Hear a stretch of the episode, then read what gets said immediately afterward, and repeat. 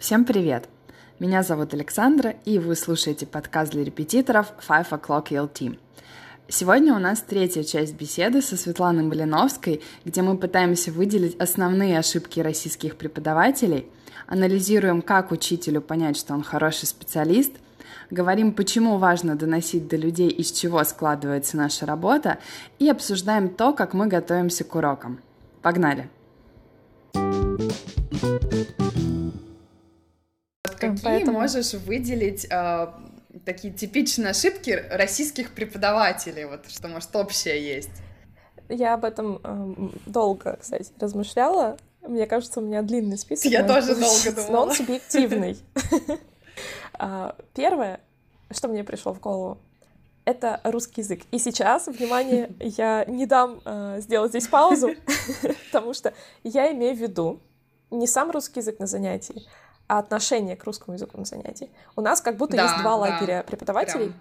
которые огребают каждый раз. Что один лагерь, что второй. Мы за русский, вообще можно все на нем и немножко вставлять слова на английском. И второй лагерь, который говорит ни за что, это все э, погружение в среду. И, честно, меня это уже начало раздражать, потому что, по-моему, эта э, война уже давно проиграна. То есть уже все смирились, что баланс — это да. наше все. Ну, как бы должны смириться, мне кажется. Но все равно я встречаю людей, э, двух типов. Это люди, которые начинают топить только за один mm-hmm. из этих вот вариантов и прямо устраивать опять в комментариях да. какие-то разборки. И второй вариант людей, которые пишут мне э, с просьбой посоветуйте, а как с этим вот быть. И честно, вот в этом подкасте нам нужно расставить все точки и сказать, что пора бы уже как бы решить самому для себя. Возможно, это тоже зависит от, точнее, я уверена, что это зависит от эм, ситуации, Конечно, потому что однозначно. это может быть э, это может быть подросток, который готовится к ЕГЭ, или там э, не знаю, взрослый мужчина с elementary, который только mm-hmm. начинает. Я не знаю, в общем, этих вариантов э, великое множество. Поэтому это ошибка номер один, когда мы начинаем примыкать к какому-то из этих э, пограничных да, состояний. Да, согласна. Когда мы либо там, либо там. Вот, у меня такой первый. А какой у тебя в списке будет первый а, а, пункт ошибок? У меня был... А, я, в общем, оскорблена демпингом цен. Страшно. О, да, вот я сегодня тоже mm-hmm. смотрела, как там люди пишут, что у них происходит демпинг цен. А как думаешь, это все-таки делают э, преподаватели сами, или это из-за того, что есть агрегаторы типа Профиру и Skyeng и вот этого всего? А, мне кажется, что вот это чего так происходит? Вот полностью вина лежит на преподавателях, потому что они себя угу. так низко оценивают. Вот есть вот эта тема у нас, что преподаватель это такой учитель, святой человек, который всем должен помочь, всех понять, всех научить. И я вот регулярно вижу какие-то объявления там по 300 рублей за час час, э, по 200, вот да. просто, ну сейчас же 200 рублей, это просто, ну, ну ни, ничего. На да, проезд не хватит и иногда. я думаю, да. что дело тут совсем не в агрегаторах, потому что вот если, допустим, сравнить по нашему городу, по Калуге, а, вот у меня угу. цена в среднем в два раза выше, чем у большинства преподавателей, но это не мешает мне каждый год набирать учеников. Поэтому вот, ну, никто угу. не мешает ставить цену выше, но прям вижу, как люди стесняются, как они э, спрашивают там, ну, в каких-то вот этих репетиторских э, сообществах, а как вот обосновать, да. что хочу поднять цену? Да никак, вот ты же приходишь в пятерочку, там, не знаю, картошка подорожала, ты же не идешь выяснять, а почему это у вас картошка дороже стала? Ну, просто, да, цены растут, все меняется, а вот прям стесняются, стесняются поднимать цены, оценивать свои знания, как-то свой опыт свой, и все как-то вот безвозмездно нужно подарить, научить. Поэтому я думаю, что в этом дело. А, да, есть еще такой момент, что какой-то есть шаблон восприятия, что вот с такой ценой я вот никого, наверное, не найду и буду сидеть и просто mm-hmm. ничего не делать. Вот такой да. есть момент, у меня он тоже когда-то был, что вот если я за этот порог цены выйду, то у меня будет либо мало, mm-hmm. либо никого. Вот так. И я останусь без работы и буду сидеть mm-hmm. без работы. На самом деле, что я могу сказать сейчас? А, цена — это не только регулятор количества учеников, но и регулятор, регулятор, правильно, наверное, так говорить, такой критерий отсева вашей целевой аудитории. Mm-hmm. То есть с кем вам интересно будет заниматься, а, они придут, вот эти люди. А тем, кто хочет, вот как я выкладывала пост у себя в группе, на Яндекс услугах было замечательное объявление два ребенка, четыре, э, четырехкласс, четырехклассники, да, в общем, неважно. У них мама хочет заниматься онлайн за 200 рублей в час. А, еще там с, ги- с гибким графиком, что такое. И там куча-куча комментариев. Я даже не стала их открывать, потому что я просто заскринила это и решила вот запомнить этот момент, когда, наверное, очередной раз понимаешь, что вроде как и, и родители детей не особо понимают, ну сколько ну, да. надо платить. И преподаватели начинают откликаться на это. Вот это вот интересный момент. А, правда, мне под этим скриншотом написала а, девушка, что она на Яндекс услугах искала ремонт ага. себе. И от, по, по итогу там цена была чуть ли не в три раза больше за работу. А, и она спросила мастера в переписке, вот так получилось, она узнала это и спросила, почему вы тогда откликаетесь э, с минимальной ценой, и он сказал, иначе я бы ни с кем не смог связаться. Ну, просто это вариант, как э, ты откликаешься, а потом поднимаешь цену, э, просто чтобы иметь контакт, и человек, скорее всего, уже устал mm-hmm. искать, и он уже просто такой, ладно, уже, давай, да, давай хотя бы так. Вот, поэтому демпинг, конечно, и меня очень оскорбляет еще, что э, очень низкие ставки для тех, э, кто хочет идти в найм, да, то есть uh-huh. сам себе-то ладно, можешь еще как-то выставить, ну, сам, сам собой поговорить, как-то договориться, а когда идешь в найм, эм, вообще очень обидно, что ты работаешь с большими группами, что ты иногда ездишь на выезд на другой конец там города в время, которое удобно этим самым, например, uh-huh. бизнес-клиентам, тем же самым, да. И все равно это ценится меньше, чем какой-нибудь General English для подростков. Вот такое меня просто убивало отношение. Да, у меня, кстати, был опыт. А, я познакомилась с одним парнем в общей как бы вот тусовке, и оказалось, что uh-huh. у него мама владелица курсов, и э, она что-то меня пригласила, uh-huh. вот нам как раз нужны преподаватели, я подумала тогда, я пару лет уже работала на себя, и думаю, ну вот может в коллективе тоже интересные группы вести, и я пришла, вроде все весело, здорово, но когда она озвучила мне цену, я поняла, что вообще uh-huh. нет, хотя у меня тогда была очень такая как бы ну, низкая довольно ставка, потому что я все еще считалась начинающим репетитором, но даже там она была в два раза ниже, я подумала, ну нет, да, Зачем? то есть, конечно, да. интересно было бы там мне вот и пообщаться с другими людьми, тогда еще в Инстаграме этой тусовки все не было, но просто, ну, прям реально копейки, uh-huh. на которые вообще никак не прожить. О, да, а, прям боль-боль. А, как-то в процессе сейчас еще вспомнила пост э, для преподавателей в одной из групп, и там была фраза «учу тому, что знаю». Вот, мне кажется, это тоже связано со самой большой ошибкой русских преподавателей, и даже вообще преподавателей, наверное, что я и про Голицынский тоже могу так сказать, что учу, учу тому, что знаю, а не тому, что надо. Да, им. да. Вот.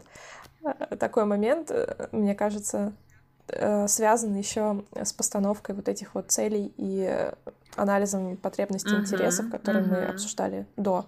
Потому что все-таки это с опытом появляется. Я даже когда проходила курс Тисел, uh-huh. тот самый, да, там этого не припомню, чтобы было. То есть там было Кроме всё, вот этого, да? Но я, честно, не припомню. Либо я пропустила этот момент, потому что уже сама разобралась, э, какие техники мне нравятся, там у других тоже, в других местах uh-huh. вообще все это изучила.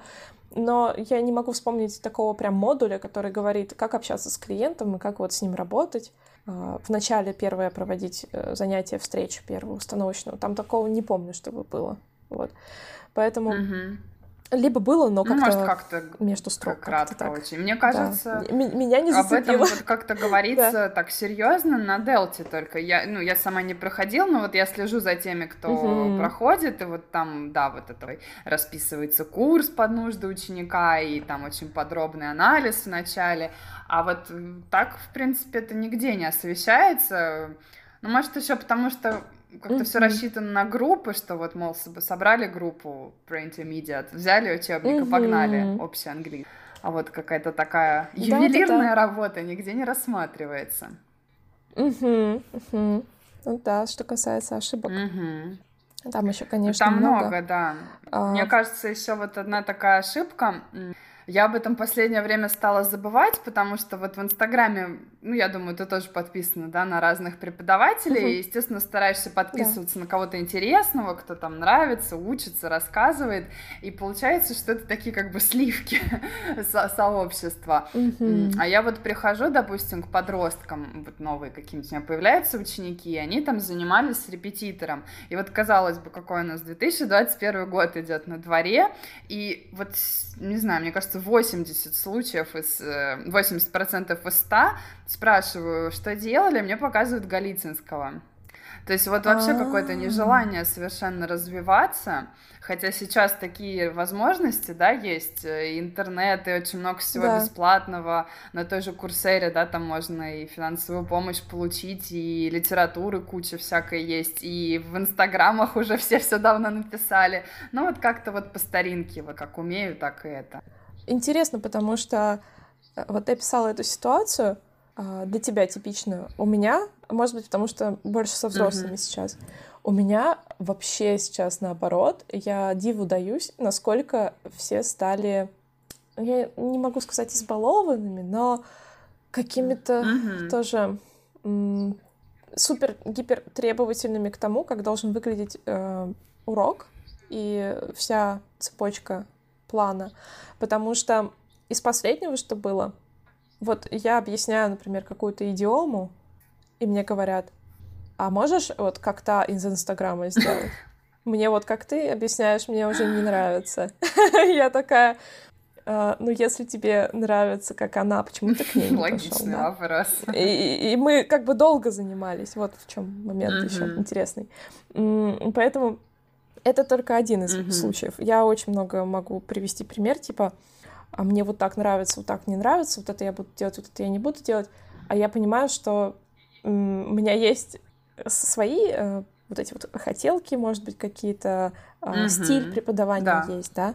И мы на первой встрече это обсуждаем и пробуем, может быть, там тоже месяц занимаемся, я могу представить, что человеку может просто mm-hmm. не зайти. Но когда это происходит э, много месяцев, и люди начинают вот этим всем контентом быстрым mm-hmm. насыщаться и думают, что так можно что-то выучить, вот еще момент. А, недавно, недавно пишет мне э, девушка и говорит, а какие у вас есть форматы обучения с студентами? Я говорю, я строю под вас какой-то курс, который вам нужен, да, зависит mm-hmm. от вашей цели. То есть сначала мы цели определяем. И она мне отвечает, а есть ли у вас марафон или Я не могу прям про марафоны слушать. И я такая, а, ну, пока нет, но это было бы с моей стороны выгодно, но не слишком полезно с вашей mm-hmm. стороны их проходить, потому что, ну, вы пройдете, ну, хорошо. А дальше? А, у меня есть такая сейчас реализованная задумка, ну, две задумки, и я не могу назвать, что это марафон, потому что марафон для меня это, это что-то очень короткое, где много людей, и они постоянно между собой там, может быть, комментарии пишут или еще что-то. Это классный обмен мнениями, возможно, э, такой краткий спринт, mm-hmm. да, марафон спринт, не знаю. Для меня это все как-то да звучит одинаково, но вот я создала м, как бы наработки для короткометражек сейчас на прогресс ми сделала, и э, там прям можно вести нормальные mm-hmm. уроки с ними. Это не марафон. Ну я, да, это я не, не могу не марафон. просто понять, почему, почему на прогресс.ми это называется как бы отдельная вкладка марафон, mm-hmm. да? Это не марафон. вот, ты можешь его проходить как бы сам, а можешь э, с преподавателем, что тоже интересно, потому что я это протестировала на своих группах. Э, но вот это вот отношение, что есть ли у вас э, марафон mm-hmm. какой-то, где можно заплатить 200 рублей и за месяц выучить времена. английский, вот этот момент меня оскорбляет, потому что нету и не будет, скорее всего, потому что я за такое более глубокое, да, осознанное обучение как бы, ну вот, я знаю, что я постила тогда разбор, разбор рекламы, которая у меня просто накипела вот, в Инстаграме. Потому что она мне, самое ужасное, она мне высвечивалась каждый день. Это настолько плохой таргет, что у них снимают деньги за то, чтобы у меня бомбило. Да, это прям неудача. Вот, это просто, это просто fail, да. Поэтому а, вот из этого интересно было бы обсудить, из этой всей истории про ошибки и про отношения. А, как понять преподавателю, что он хороший преподаватель? Вот как ты думаешь, какие критерии есть о том, что ну, все как бы получается, и что ты в правильном направлении движешься? И что, в принципе, это не то, что твое, но что есть какие-то отличительные сильные стороны, возможно. Вот у меня есть много критериев э, для себя самой uh-huh. тоже. Как ты думаешь, какие можно выделить для преподавателя критерии, что вот он хороший преподаватель? Что стоит к нему, наверное, прислушиваться. Я вот для себя и, в принципе, три выделила. Угу. Угу. А, вот не с точки зрения, как ученику понять, да, что это хороший преподаватель, а самому преподавателю понимать, да. что он ничего такой. О себе, а, да. Самое первое, мне кажется, это результат учеников, да, то есть если действительно вы с учениками приходите к намеченным целям, им нравится, все получается, то это однозначно говорит о том, э, вы на своем месте. Угу. А потом мне еще помогает наблюдение за другими преподавателями в том же Инстаграме. А раньше, вот раньше, когда этого не было, меня очень часто крыл синдром самозванца, мне казалось, что я просто полнейшее ничтожество, а сейчас я вот смотрю, там коллеги какими-то инсайтами делятся, какими-то фишечками, и я вот смотрю и понимаю, ой, а вот так вот я делаю, а вот это я знаю. Я понимаю, что как бы, да, ну, э, хоть и угу. говорят, что себя сравнивать там с другими нельзя, но мне кажется, в данном случае это полезно понять, что я там не отстаю где-то от, от, от всех, а тоже, в принципе, понимаю, что происходит, и понимаю, что я чего-то стою в таком. И, угу. наверное, регулярное а... обучение потому что, ну, невозможно, да, там, учиться и в итоге ничего из этого не вынести, то есть это не обязательно должно быть что-то такое громоздкое, но время от времени я стараюсь что-то интересное слушать, смотреть, какие-то курсы проходить, чтобы э, быть в тренде, понимать вообще, да, как, как это сейчас все строится, развивается, и это тоже мне помогает вот почувствовать, что я хороший преподаватель в итоге. А у меня примерно так же, но немножко все-таки отличается. Интересно, кстати, почему так. А я написала даже не про цели студентов выполнены, да, я почему-то написала про позитивные фидбэки себе. А, то есть м- отзывы студентов, наверное, потому что я вспоминаю, что какое-то время в начале я работала без mm-hmm. целей. То есть вот, да, я просто двигалась, и если м- мне давали э, какой-то в конце урока фидбэк и вообще конце курса э, какой-то а, позитивный отзыв а, в плане, что я нового узнала, что мне понравилось, да, и что было там сложно. И я понимаю, что, ну, окей, это было правильно, то есть, несмотря ни на что, это было более-менее нормально. Но сейчас, конечно, я соглашусь, вот э, лучший критерий — это достижение все таки целей. А у меня стоит на втором месте пункт про гибкость. Я написала, это э, можно обсудить как тренд, э, потому что, как мне кажется, сейчас это безумно важно быть очень гибким, но при этом вот э, как мы до этого обсуждали про марафоны и так далее, и про из Инстаграма сделать и так же, гибкость, она не в том, чтобы быть на кого-то похожим, а в том, чтобы как э, твой стиль можно поменять под цели ученика, наверное, uh-huh. вот так. А, потому что я помню тоже у себя наблюдала такую строгость, критичность, что а вот это я использовать не буду и никогда не буду этого делать. А, много, много таких да. случаев.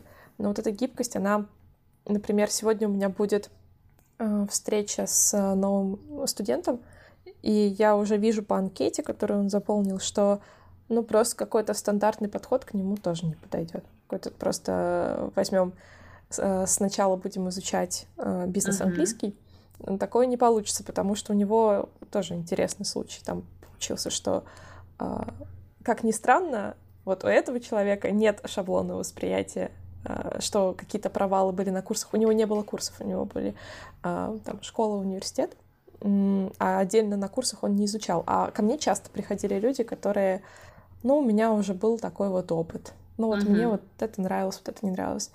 Поэтому я вчера подбирала какие-то пособия, которые будут мне какой-то опорой, uh-huh. да, э, из, из которых я могу что-то выбрать. Но я поняла, что, например, тот же In Company, который я очень люблю, он был выпущен в 2015 uh-huh. году. О каких э, статьях мы будем там говорить? Вот ну, серьезно. Да.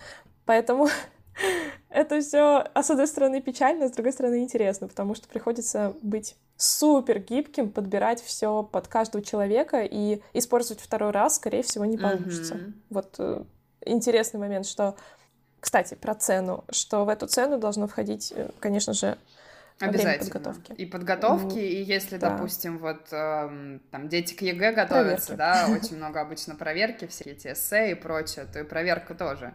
Поэтому в 300 рублей да. ну никак не впихнуть. Это, наверное, за, не знаю, за готовые домашние задания, которые отсылает преподаватель. Да, это, да, может быть, поэтому... да. Это очень плохо. Ну вот люди еще очень часто не понимают э, вот этой вот э, индивидуальной работы, то есть им кажется, что ну вот нашли мы репетитора, сейчас придет нам тетенька какая-то Голицынского откроет, и мы пойдем, по крайней мере, у нас в городе это выглядит вот так. И я когда прихожу с какими-нибудь цветными учебниками, это уже большое счастье. А, вот, а то, что там под нужды ученика можно вообще какой-то индивидуальный, да, разработать, какие вещи, да, принести, то э, этого не понимают, и поэтому иногда может какое-то такое отторжение случается, типа, а что это вы столько денег с нас хотите взять? Но мне кажется, uh-huh, что нужно это вот uh-huh. наоборот людям доносить, в том числе и там в Инстаграме, писать, объяснять, как это выглядит, и тогда это понимание появится. Да, чем больше мы об этом говорим, тем, да, тем лучше да, будет. Да, конечно. об этом важно очень говорить. То, что мы в этом варимся, а э, клиенты этого не знают. И да, и откуда, наверное, Ну, естественно, они не понимают, есть... что иногда да. можно просидеть полдня и думать, как это все скомпоновать, что там за опору взять, чем разбавить, что это на самом деле очень такой сложный аналитический да. процесс, и он должен, соответственно, оплачиваться. Вот, кстати, сколько э, готовятся преподаватели? Я слушала твой выпуск про, э, про подготовку, mm-hmm. да, про организацию вот этого времени. А, и у меня есть тоже на эту тему какие-то мысли, а, наверное, в чем-то схожие, в чем-то не схожие. А, вот скажи, есть ли у тебя такое, что ты можешь готовиться сейчас? Кому-то, например, часа два. есть ли у тебя такие студенты?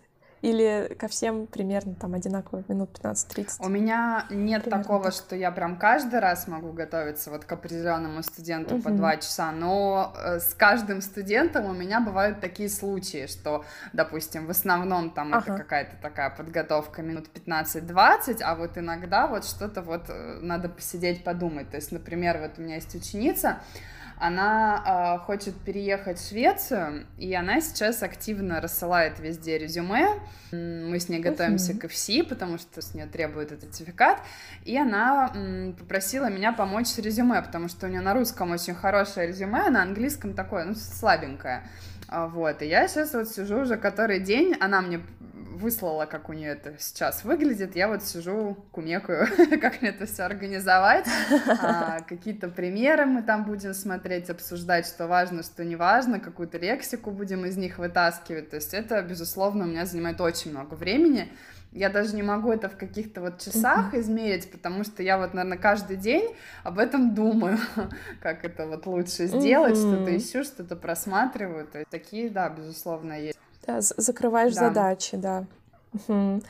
У меня было ощущение, когда я думала про подготовку, что в моем случае, не знаю, как вот у других преподавателей, и у тебя в частности, что чем выше уровень, тем больше подготовки. Хотя я помню, что нам, когда мы устраивались на первую работу, э, всем говорили, что мы не дадим вам э, начальный уровень, потому что вы не справитесь. Mm-hmm. Это очень сложно. То есть, чем где-то в середине это самое, наверное, простое, к чему можно готовиться. Ну, как Согласна, мне кажется. да. А когда это нулевики или это C1, э, вот там, я скажу последний раз, по-моему, когда мне красили волосы, я сидела, готовилась с телефона.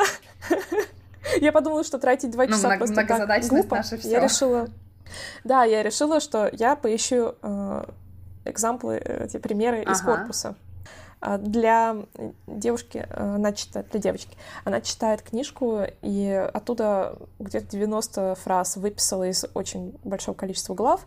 Я ей сказала, что это неэффективно, и решила по частям разбить и найти примеры из корпуса. И вот я за эти два часа нашла примеры, оформила их красиво э, и сделала так, чтобы mm-hmm. они запомнились. Вот выбрала те самые. И по два примера на каждое слово, по-моему, слов было 15. И это заняло меня два часа. То есть, по сути, эта задача, она несложная, но она занимает mm-hmm. время. И тут дело даже не в креативности, а в том, чтобы это дало пользу. Это нужно проверять, да. находить в корпусе, mm-hmm. в словаре что-то. Там были какие-то примеры, которые пришлось mm-hmm. убрать, потому что они были неестественные. Вот. А поэтому у меня, конечно, на уровень C1, вот у меня э, группа и подростков, и э, индивидуальная девочка занимается. Вот у них высокий уровень, я их довела до этого уровня, и сейчас я понимаю, что мы занимаемся без учебника. Это супер круто, это интересно, и в то же время э, у меня столько идей, на которые уходит очень много времени mm-hmm. тоже. Как ты говорила, что иногда креативность нужно убирать, и я себя заставляю свою креативность приглушить, и я могу себе позволить только, например, на одном этапе урока эм, что-то такое mm-hmm. выдумать, а все остальное, оно идет либо повторяющееся, как мы делаем mm-hmm. каждый раз, да, какие-то части, э, либо у меня идет это подход да. догмы, да, когда я начинаю mm-hmm. беседу, а дальше начинаю подкидывать mm-hmm. коллокации, и мы начинаем их обсуждать, и все вот это вот. И это супер круто работать с теми, кому не нужен э, экзамен прямо сейчас и здесь. Mm-hmm. А, то есть это, это для да, себя это очень учат. удобно, как ну, так накидать, накидать. А, но, но такое редко ну, бывает, да, к сожалению. когда люди такие, ну, да, высокий уровень, почему-то и нет. Такие для себя получим. Вот, поэтому, конечно, да, что касается подготовки, я стараюсь тоже себя ограничивать. Я ставлю себе таймер, кстати. А, тот самый. Помогает? И я скажу, что у меня даже ощущение, что он у меня будет стоять, оно мне уже помогает. Я уже сажусь, я знаю, что я буду писать себе в план. Мне уже не надо его особо включать и за ним следить. Я просто знаю, что а, мне нужно сейчас просто, например, что-то заскриншотить и вставить в платформу а что-то просто скопировать как текст или там сделать гэп mm-hmm. какой-нибудь. И все. Э, с точки зрения, откуда брать материал, у меня, например, вопрос уже нету такого. Но раньше был, да. конечно же. Вот ну, такой момент тоже сложный. Друзья, это была третья часть нашей беседы со Светой. Мы решили разделить ее на четыре части, чтобы не утомлять вас долгим прослушиванием – Поэтому продолжение будет в заключительной четвертой части. Надеюсь, вам было интересно. До скорых встреч!